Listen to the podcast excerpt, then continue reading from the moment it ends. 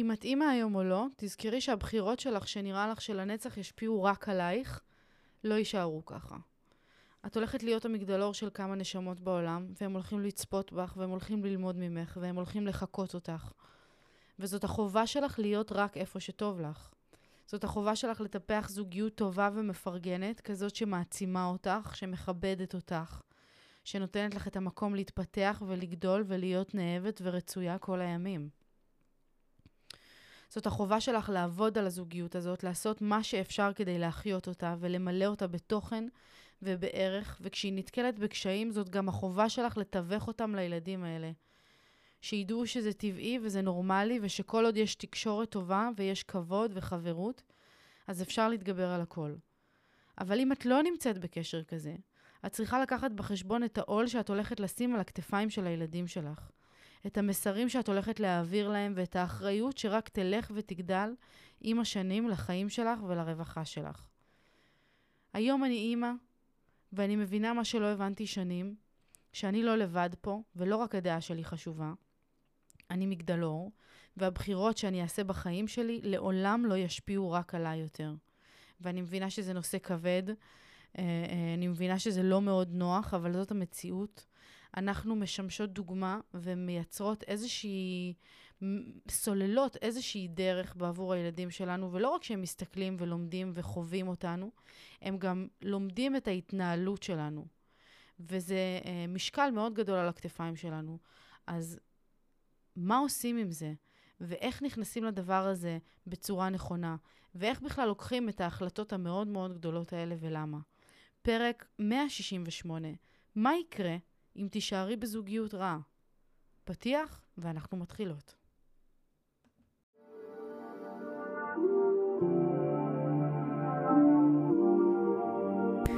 ברוכות הבאות יקירותיי לפודקאסט אימפרית אימהות בצמיחה.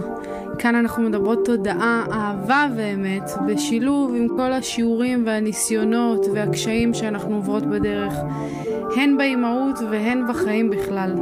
אז רגע לפני שאנחנו מתחילות, תפתחו את הראש, תנקו את המחשבות ותהיו מוכנות לצלול פנימה. הנה זה בא.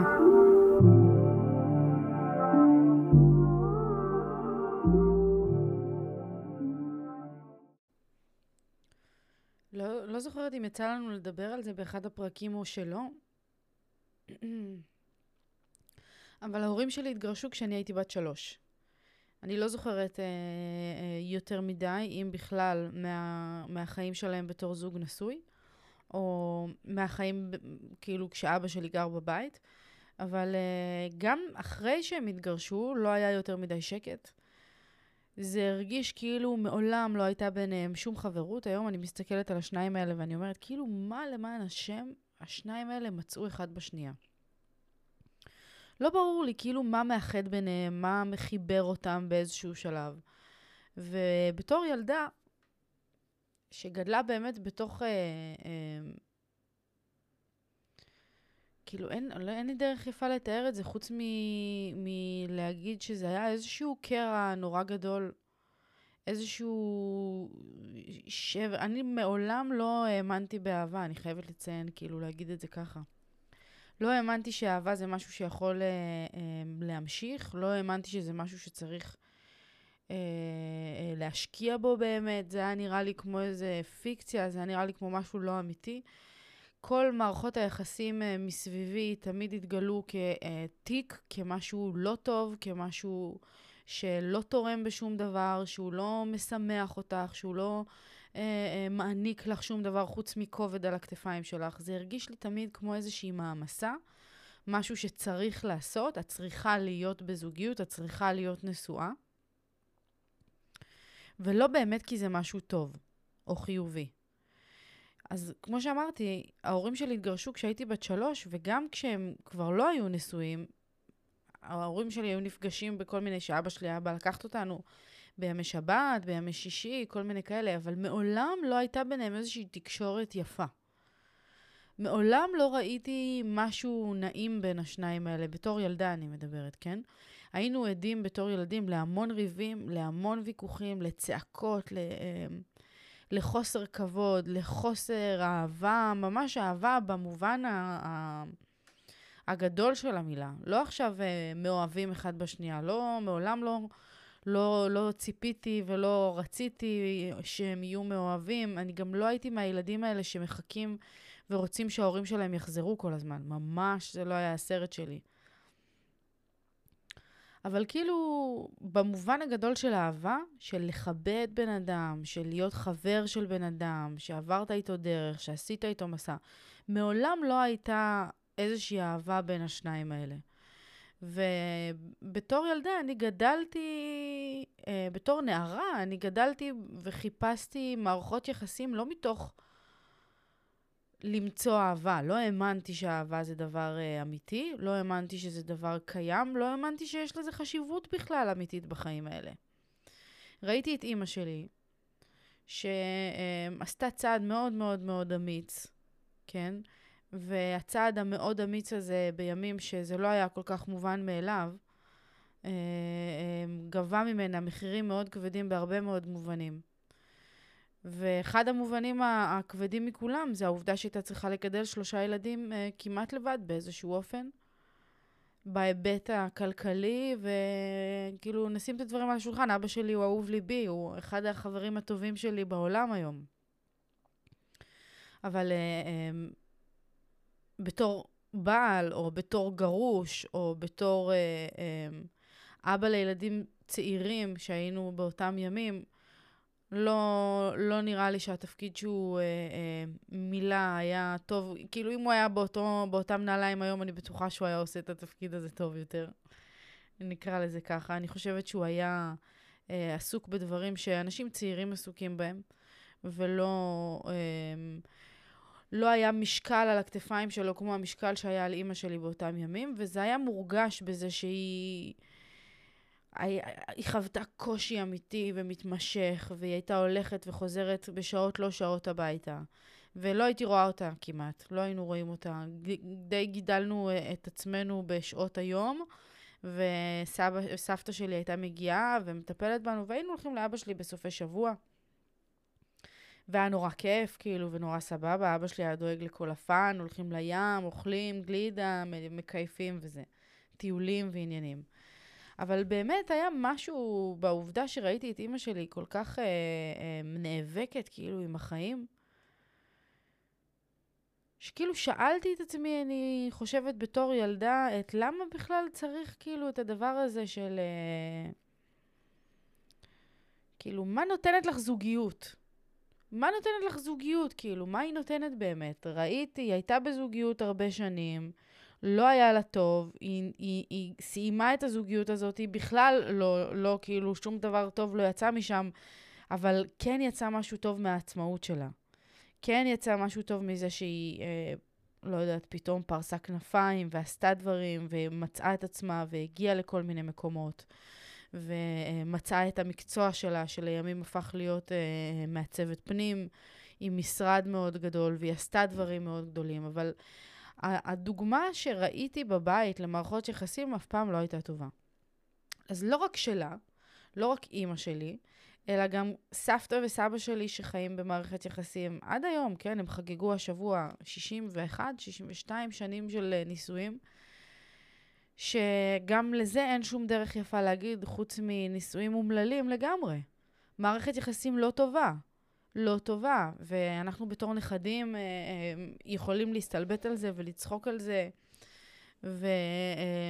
ולראות את זה מהצד בתור באמת איזושהי בדיחה, אבל זה לא בדיחה, יש פה המון עצב והמון כעס והמון תסכולים. והמון uh, רגשות מאוד קשים וסיפורים מאוד לא נעימים שעוברים בתוך השישים ומשהו שנים האלה שהזוג הזה ביחד. אז כן, הם הביאו ארבעה ילדים לעולם, והארבעה ילדים האלה הביאו עוד עשרות uh, נכדים, uh, שאני חלק מהם, והם ייצרו פה איזשהו דור המשך, שזה באמת דבר חשוב ומבורך לכל הדעות. אבל האם זה הדבר היחידי שחשוב? סבתא שלי אתמול באה אלינו, אספתי אותה לאימא שלי וישבנו, היא באה לגייץ אצל אימא שלי מדי פעם, והיא כל הזמן מספרת לי על... Uh, הוא עשה לי, הוא אמר לי, זה איזשהו... יכול להיות שזה עניין של אנשים מבוגרים, אבל לא יודעת, אצל סבתא שלי אני רואה את זה בצורה מאוד uh, חדה. הוא אמר לי, הוא עשה לי, הוא ככה, הוא זה, כל מיני סיפורים וזה. ואמרתי לה, אבל סבתא, את בוחרת בו כל פעם מחדש. אמא כבר שנים אומרת לך, אז תעזבי אותו. כאילו, אם לא טוב לך, ואם הוא לא מכבד אותך, ועם כל הסיפורים שלך, ועם כל זה, הכל טוב. אנחנו קודם כל לא יכולים לעשות פה יותר מדי. זו החלטה שלך, הבית שלנו פתוח בשבילך כל הזמן. את יכולה לבוא מתי שאת רוצה, את יכולה לעזוב אותו היום ולא לחזור יותר לבית הזה, וידאגו לך עד יומך האחרון, אבל את לא רוצה. את לא באמת מוכנה לעשות את הצעד, את לא באמת מוכנה לעשות את מה שצריך כדי לקחת אחריות על החיים שלך ולדאוג שיהיה לך טוב. ואני חושבת שאולי זאת הבעיה הגדולה מכולן. אנחנו, אני מוקפת בחיים שלי במערכות יחסים אה, לוקות בחסר, יש אה, לומר. אני לא אציין עוד כמה וכמה מערכות יחסים שאני אה, מכירה בחיים המאוד מאוד קרובים שלי, של המשפחה, של אנשים מסביבי, שאני יודעת ש... מה זה אני יודעת? רואים, אני רואה את זה. לא טוב להם שמה. אבל אנשים פוחדים משינוי, והם נשארים איפה שלא טוב להם, כי הם מרגישים שהם... זה הבחירה שלהם, וזה החיים שלהם בלבד. ואם זה החיים שלהם, אז הם מחליטים, והם האחראים היחידים לגורל שלהם. אבל בפרק הזה אני רוצה אה, אה, להציף משהו שאולי לא חשבנו עליו עד היום. אני יכולה להעיד על עצמי שכאילו, אני לא חשבתי על זה לעומק יותר מדי עד אתמול. אנחנו נשים עצמאיות, אנחנו מלאות בגאווה, אנחנו, אתן ואני, גדלנו לתוך דור שהוא שונה מהשל ההורים שלנו. יותר קשה לעצור אותנו מההחלטות שאנחנו רוצות לקחת. אנחנו יודעות הכי טוב מה טוב לנו, אלה החיים שלנו, ואף אחד לא יתערב לנו או לא ינסה לשנות את דעתנו או לקבוע לי משהו, כן? המון פעמים בחיים שלי אני הייתי בראש הזה, בחשיבה הזאת, במקום הזה, של אני יודעת מה טוב לי ואתם לא תגידו לי שום דבר, ו... המקום הזה בתור uh, ילדה, בתור uh, אישה צעירה, יכול להיות מקום סבבה. זה יכול אפילו להיות uh, uh, מבורך אם אנחנו בוחנות את הגבולות שלנו ורוצות ליצור את הדרך שלנו בעולם, אבל מתישהו, באיזשהו שלב בדרך, אנחנו מתבייתות על איזה בחור או על איזה בחורה, כן? אנחנו מתבייתות עליהם ואנחנו מבינות שזה הבן אדם שאנחנו הולכות לעשות איתו דרך. עכשיו, את הדרך הזאתי, אנחנו עושות תוך כדי שאנחנו מגבשות הרגלים זוגיים, דפוסים של בני אדם, אה, אה, אנחנו מבינות איזה דפוסים יש לבן אדם הזה שנמצא מולנו. אנחנו, אנחנו אה, יוצרות איזושהי זהות חדשה של עצמנו בתוך מערכת היחסים. זאת אומרת, אני עם כל מה שספגתי, למדתי, לקחתי בחיים שלי, אני מגיעה לאיזושהי מערכת יחסים עם הבן אדם הזה שהתבייתתי עליו, ואני מתחילה לבנות את עצמי סביב הדבר הזה, בתוך הדבר הזה וסביבו. ו... ואותה מערכת יחסים שמתחילה משני אנשים שכל המחויבות שלהם בעולם היא אחד כלפי השנייה, עם הזמן תגדל. והתווספו אליה צופים אדוקים שיקראו לימים הילדים שלנו.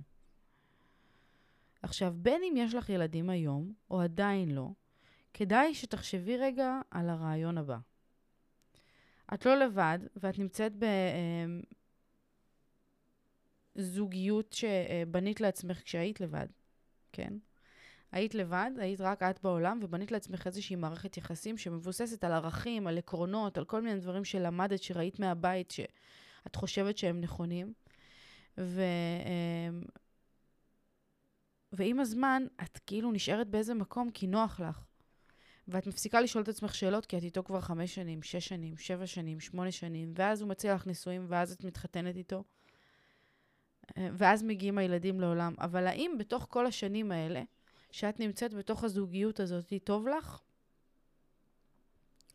עכשיו, למה אני שואלת את השאלה הזאת? וזאת שאלה גם מאוד כללית, טוב לך. כאילו, המון אנשים... את שואלת, אה, שאלתי את אה, אה, דודה שלי, שהיא מאוד מאוד יקרה לליבי, שגם לה היה איזשהו סיפור עם בעלה, ומשהו גדול כזה, מפוצץ, שמרעיד את הספינה בחיים שלך, כזה פתאום באמצע החיים. שאלתי אותה, טוב לך? אז היא אומרת לי, טוב לי. בואי, זה החיים, אני מבינה שיש דברים טובים ויש דברים לא טובים, וכאילו, זה איזשהו משהו שאנחנו מורגלות לחשוב. ככל שאנחנו נמצאות במערכת יחסים יותר ויותר ויותר זמן, אז הרבה יותר קשה לנו אה, אה, לשנות אותה. הרבה יותר קשה לנו לשנות את עצמנו בתוכה. ואני חושבת שהשאלה הזאת זאת שאלה שאנחנו חייבות לשאול את עצמנו אחת לכמה זמן, נקודה. טוב לך זאת שאלה שאת חייבת לברר עם עצמך אחת לכמה זמן. ומה זה אומר? זה לא אומר שאין ריבים.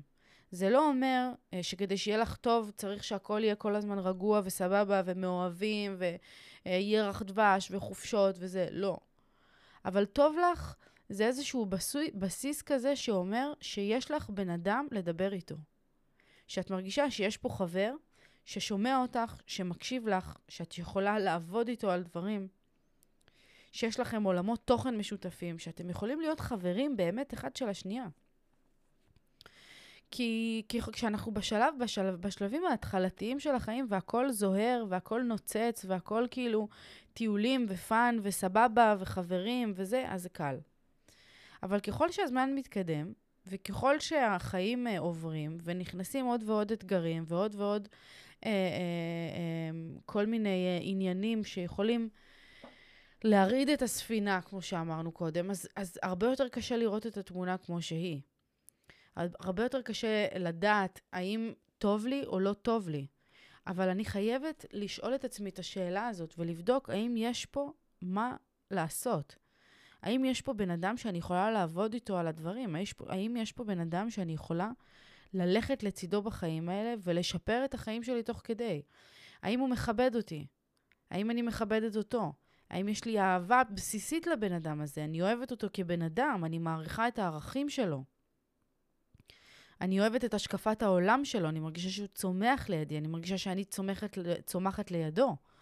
האם הדברים האלה קיימים בכלל? כי באמת ככל שהשנים יעברו, יהיה לנו הרבה יותר קשה לעשות את השינויים האלה. אם את איתו שנה ושנתיים והכל סבבה, ושנה שלישית והכל סבבה, ופתאום מתישהו בדרך את מתחילה להרגיש שיש קרעים, שיש משהו לא מסתדר, ש, שפתאום מתחילים להיות כל מיני אה, אה, אה, אה, ריבים שלא היו עד עכשיו, ויכוחים שלא היו עד עכשיו, כל מיני חוסר הסכמות בנוגע לאיך הוא רואה את העתיד ואיך את רואה את העתיד. אבל יש לך בן אדם לדבר איתו, ויש שם, שם בן אדם שמקשיב לך, שאתם יכולים באמת לעבור איזושהי דרך ביחד, אז סבבה. אבל אם אין, אם הבן אדם הזה לא, מוש... לא חולק את אותה השקפת עולם איתך, אז שלא תחשבי לעצמך שהריבים האלה ייפסקו, שלא תחשבי לעצמך שזה יהיה קל יותר, שלא תחשבי לעצמך שאם תתחתנו, אז פתאום הדברים יסתדרו. או שאם תביאי ילד, אז אה, אה, הוא ישנה את הצורת חשיבה שלו, או שהוא ישתנה ביחד עם הדבר הזה, כי הדברים האלה לא עובדים ככה. ילדים לא מייצרים זוגיות טובה יותר, ונישואים לא מייצרים מערכת יחסים בריאה יותר. להפך, ככל שיהיה לנו יותר מחויבויות בתור בני זוג, בתוך הזוגיות שלנו, ככל שאנחנו נוסיף על הכתפיים שלנו יותר מחויבויות, נתחתן, נביא ילדים, נקנה בית, נחליט שאנחנו לא יודעת מה, טסים לרילוקיישן, כל מחויבות שנשים על הכתפיים שלנו כזוג, רק תבחן ותבדוק את מערכת היחסים שלנו יותר ויותר. ואם היא לא יציבה, ואם אין לה בסיס מספיק טוב, אז היא לא תשתפר עם הדברים. כל ילד שיבוא לא ישפר לך את מערכת היחסים. להפך, הוא רק יגדיל את הבור שאת נמצאת בו. או שאם את נמצאת במקום ההפוך, ובאמת את בזוגיות טובה, שבה יש בן אדם שמקשיב לך, יש בן אדם ששומע אותך, את אוהבת את הבן אדם שמולך, את רואה את מה שהוא מביא ואת אוהבת את זה. אז כל מחויבות שתבוא, ותצליחו להתמודד איתה ביחד, רק תגדיל אתכם כזוג. רק תחזק את הזוגיות שלכם, רק תעצים כל אחד בנפרד ואת שניכם ביחד. אבל מעבר לעובדה הזאתי, שזאת אולי העובדה הראשונה שאנחנו חושבות עליה, לפני שאנחנו מתחתנות, לפני שאנחנו נשארות אה, כמה שנים עם בן אדם, מעבר לדבר הזה של האם טוב לי או לא טוב לי, כי בסוף אנחנו מסתכלות על זה בתור נשים רווקות ממקום מאוד מאוד פרטי. זה מה שאמרתי מקודם, שכאילו את מסתכלת על, המק... על, ה... על הנקודה הזאת בחיים שלך, ואת אומרת, יכול להיות שאומרים לי שהזוגיות הזאת לא טובה לי, שאימא שלי אומרת לי שההוא זרק לי, שחברים, שזה, מציינים בפניי, ואני אומרת, אני יודעת עם מי אני חיה, אני מכירה את הבן אדם הזה. אני, זה החיים שלי, ושאף אחד לא יתערב לי. אבל, מתישהו, זה כבר לא רק החיים שלך. זה כבר לא את מול החיים ואת מול הסיפור שלך ואת צריכה להתמודד עם כל הדבר הזה. מתישהו יתווספו צופים אדוקים מאוד לתוכנית הזאת שנקראת החיים שלך, מותק, והצופים האלה ייקראו הילדים שלך. ואם את נמצאת בזוגיות לא טובה, אז את חייבת לקחת בחשבון שהצופים האלה, הילדים האלה, הולכים לחכות לקבל השראה מהזוגיות שלך, לחקות אותה, ללמוד ממנה, ליישם אותה בחיים האישיים שלהם. וזה כנראה משהו שאת לא באמת רוצה שיקרה, כן? כנראה שזה לא משהו שהיית רוצה שהילדים שלך, אם את נמצאת בזוגיות, ואת יודעת, אם את שומעת את הפרק הזה, ואת יודעת שאת נמצאת בזוגיות לא טובה, את יודעת, אם את רוצה שהילדים שלך, איך את יודעת אם את בזוגיות? אה, סבבה, את יודעת מה, עכשיו זה עולה לי. איך את יודעת אם את בזוגיות טובה או לא? את שואלת את עצמך, האם אני רוצה שלילדים שלי תהיו זוגיות כזאתי? בחיים שלהם. האם אני מסתכלת על החיים שלי, כן? על המערכת יחסים שיש לי עם בעלי, עם הבן זוג שלי, עם הבת זוג שלי, ואני אומרת, אני מאחלת לילדים שלי כזאתי גם. אם את אומרת כן, אז את בצד הטוב של המטבע. וברוך השם, את uh, במסלול טוב ותמשיכי לעשות את מה שאת עושה.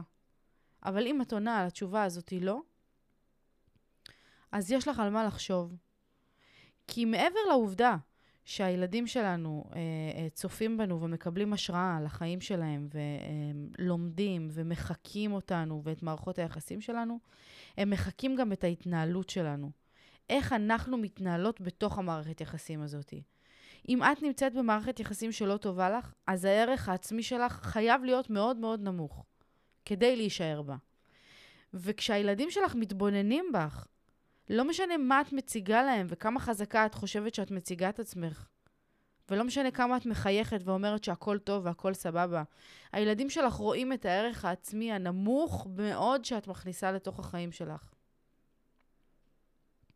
הילדים שלך רואים את זה שהפחד שולט בך, את זה שאין לך אומץ, שאת לא לוקחת את האומץ ואת, ה, ואת, ה, ואת האהבה לחיים עצמם כדי לחיות פה.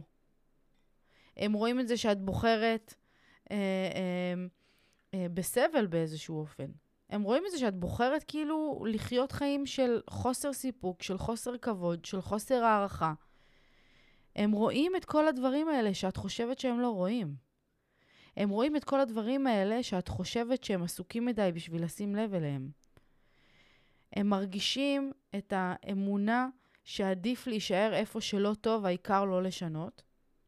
את הבחירה במסכנות, במרמור, בתסכול, בצד האפור של החיים.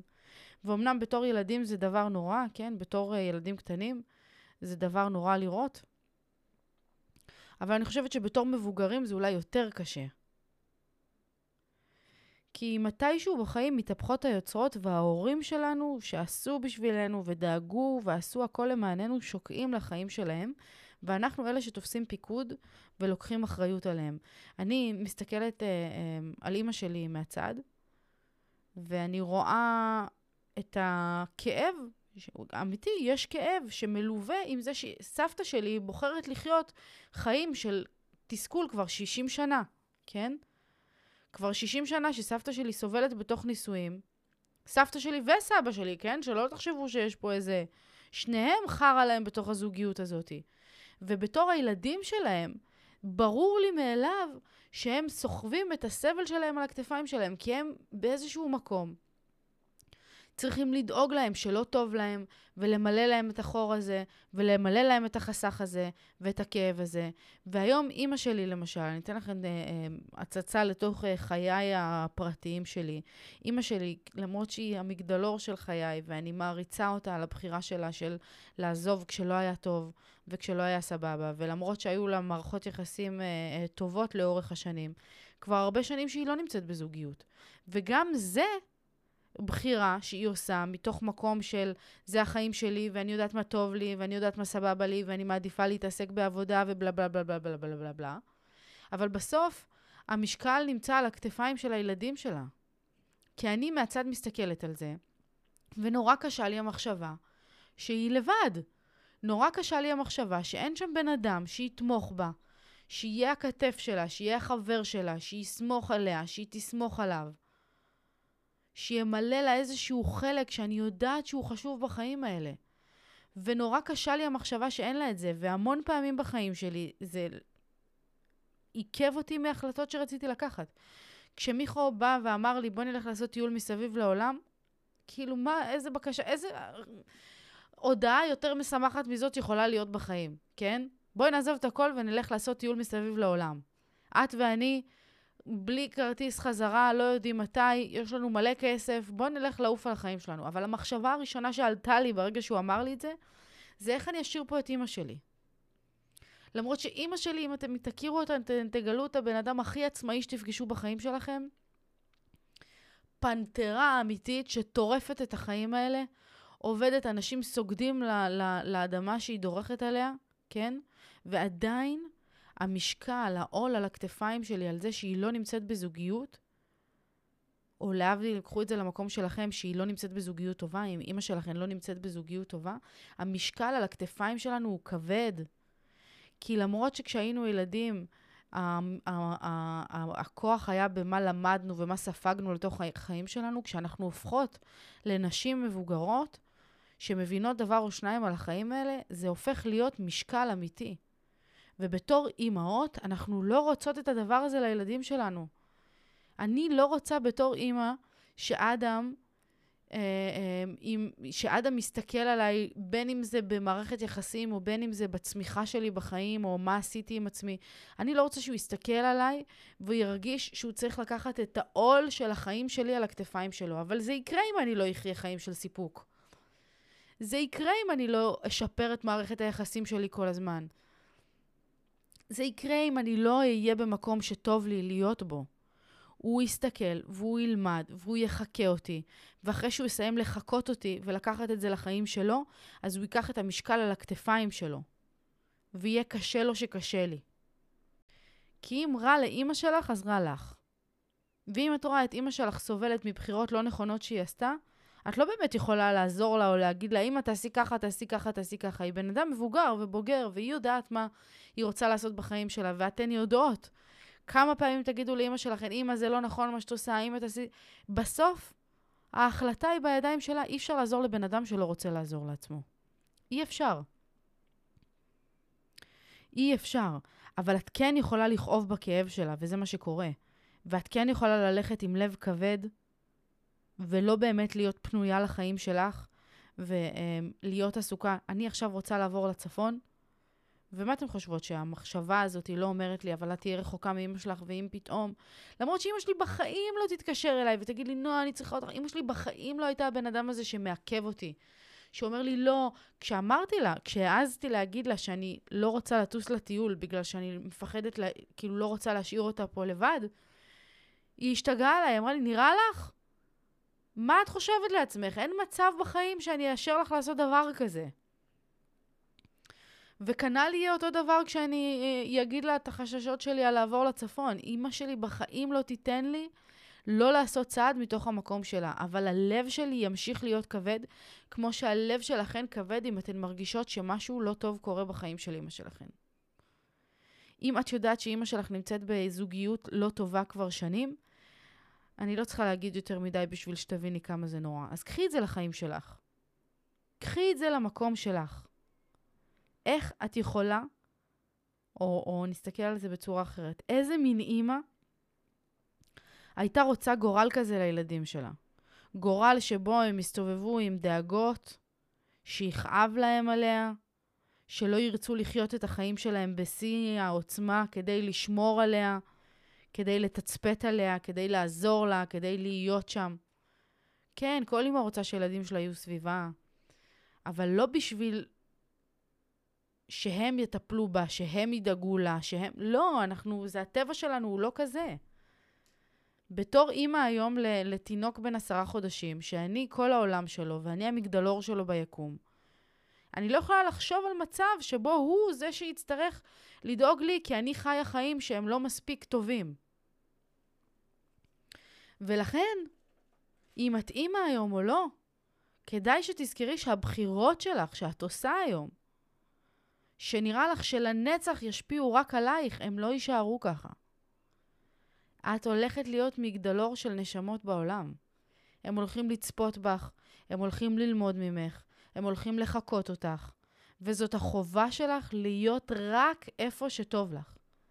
זאת החובה שלך לטפח זוגיות טובה ומפרגנת, כזאת שמעצימה אותך, שמכבדת אותך, שנותנת לך את המקום להתפתח ולגדול ולהיות נאהבת ולהיות רצויה כל הימים.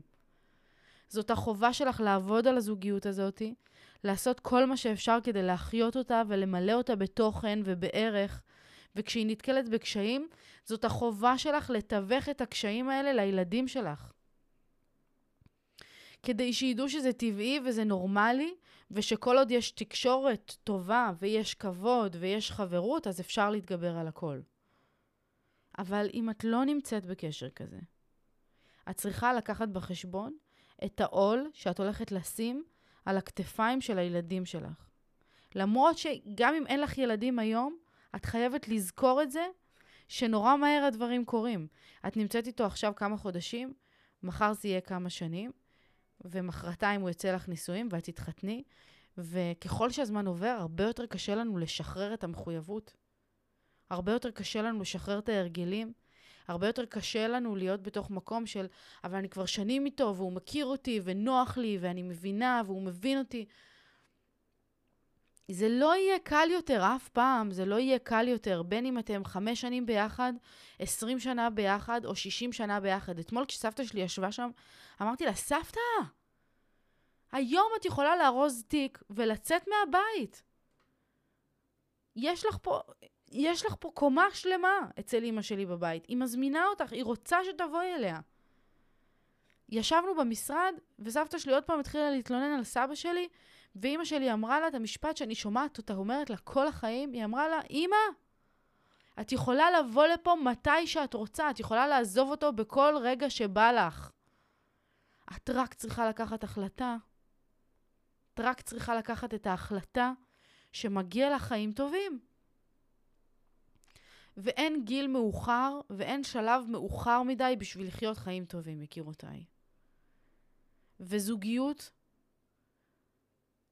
זה הבסיס להכל. באמת. כאילו, אני מסתכלת על זה, חשבתי באיזה תחום, אני, על איזה תחום אני אפרוס את הפרק הזה. כי אפשר לדבר על הנושא הזה אה, מתוך מקום של הגשמה עצמית, ומתוך מקום של אם את לא מגשימה את עצמך, ואם את לא הולכת לבדוק מה הייעוד שלך בעולם, ואם את לא הולכת ליצור לעצמך איזושהי קריירה או איזשהו משהו לחיות בשבילו. אפשר לדבר על הדבר הזה בהמון היבטים, אבל אני מרגישה שזוגיות, או היעדר זוגיות, זה אולי ההיבט הכי משמעותי בחיים, כי מזוגיות טובה אפשר לצמוח לכל מקום בעולם הזה. אני יכולה להעיד על המערכת יחסים של מיכו ושלי, שלמרות שהיא חווה הרבה מאוד עליות וירידות, ויש לנו תקופות שבהן אני משתגעת עליו, ויש פרקים שלמים שמוקדשים לשאלה של האם הוא הבן אדם בשבילי, אבל עצם השאלה גורמת לי למצוא את התשובה. ופעם אחרי פעם אחרי פעם, אני עונה לעצמי שהתשובה היא כן. אני שואלת את עצמי את השאלות שקשה לי נורא לשאול, וכל פעם בסוף, אחרי שאני מתחבטת עם עצמי ועושה עם עצמי דרך ומתמודדת עם הדבר הזה, תמיד התשובה היא כן. וכל עוד התשובה היא כן, הוא הבן אדם שלי, אני אמשיך להיות שם. כי אצלי יש דבר אחד שעומד לנגד אה, אה, עיניי, והוא האם יש פה חבר, האם יש פה בן אדם ששומע אותי, האם יש פה בן אדם שאני יכולה לגדול לידו, האם יש פה בן אדם שאני עושה איתו דרך והוא מכבד אותי, וכנ"ל הפוך. האם יש פה בן אדם שיש לי סבלנות אליו, שאני אוהבת אותו, שאני רוצה לראות אותו צומח וגדל ומתפתח? האם אני מאמינה בו, שהוא יכול?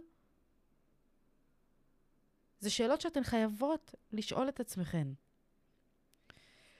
ולא פעם אחת בחיים כשאתן uh, מכירות ורק התחלתן לצאת, התחלתם לצאת. כל הזמן חייב לשאול את השאלות האלה. כל הזמן אנחנו חייבות לבדוק את זה. כי אם אנחנו לא נעשה את זה, ואנחנו נמצא את עצמנו באמת עם השנים בקשר שהוא לא טוב לנו, אז אנחנו פשוט נהיה חייבות לקחת בחשבון את העול שאנחנו הולכות לשים על הכתפיים של הילדים שלנו. את המסרים שאנחנו הולכות להעביר להם בתור תינוקות קטנים, אחרי זה שהם יהפכו לילדים, ואחרי זה לנערים ואנשים בוגרים ולדמויות רציניות בעולם הזה, שיעבירו את זה לילדים שלהם וכן הלאה וכן הלאה. אנחנו מייצרות עולם. כל אחת שיש לה פה ילד ביקום הזה, כן, מייצרת עולם.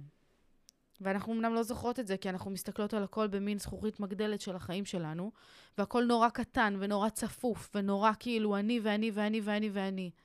אבל אנחנו מייצרות פה עולם. ואני עם הילד שלי, אדם, הולך לייצר עולמות. ואני חייבת לשים לב מה המסרים שאני מעבירה לו.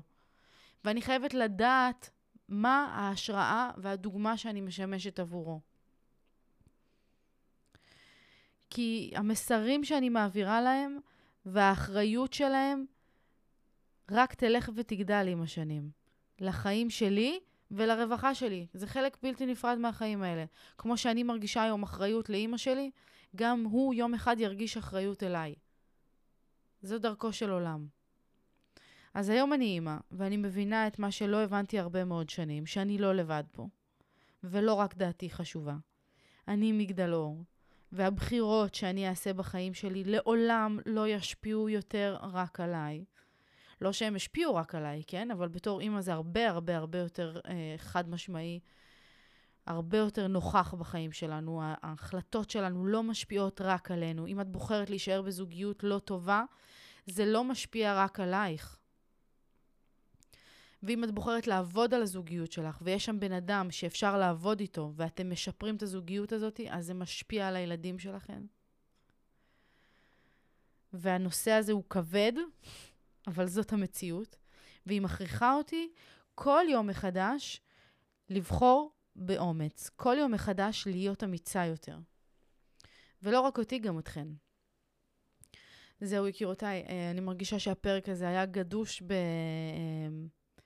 בכאבים, במסרים, בתחושות, כאילו, זה מאוד החיים האישיים שלי, הפרטיים שלי, וגם לא רק שלי, די ערבבתי פה את החיים האישיים של אימא שלי ושל הסבתות שלי ושל כל מיני אנשים, במודע או לא במודע. אמ, אני יכולה רק אה, אמ, להאמין או לבקש מהן, אם הן ישמעו את זה, אמ, לחשוב שזאת השליחות שלנו בעולם, להעביר את המסרים האלה. ואומנם החשיפה היא, הייתי צריכה לבקש אה, רשות, ואימא מכילה על זה שלא ביקשתי, אבל אני מאמינה ב, אה, ב, בתודעה הבלתי נגמרת שלך ובחשיבה המאוד מאוד פתוחה שלך, שאומרת שאנחנו פה כדי ללמוד ולשרת את האנושות באיזשהו אופן, וככה אנחנו משרתות את האנושות בלספר את הסיפור שלנו. אז uh, uh, זאת הייתה החשיפה שלי. אני אוהבת אתכן מאוד, אני מקווה שתיקחו את כל הכאבים האלה, את כל הרעיון הזה, את כל המסרים האלה, אל תוך החיים שלכן, אל תוך החיים של אנשים שאתן אוהבות בעולם הזה, ותעבירו את זה הלאה. כי זה חשוב, זה נחוץ, אנחנו מגדל אור, כל אחת ואחת מאיתנו, משמשת דרך, מראה, מייצרת איזושהי אה, אה, מציאות לילדים, לאנשים, לעולם סביבה. אני אוהבת אתכן, אנחנו ניפגש כאן מחר, ועד אז, אלף נשיקות. צ'או.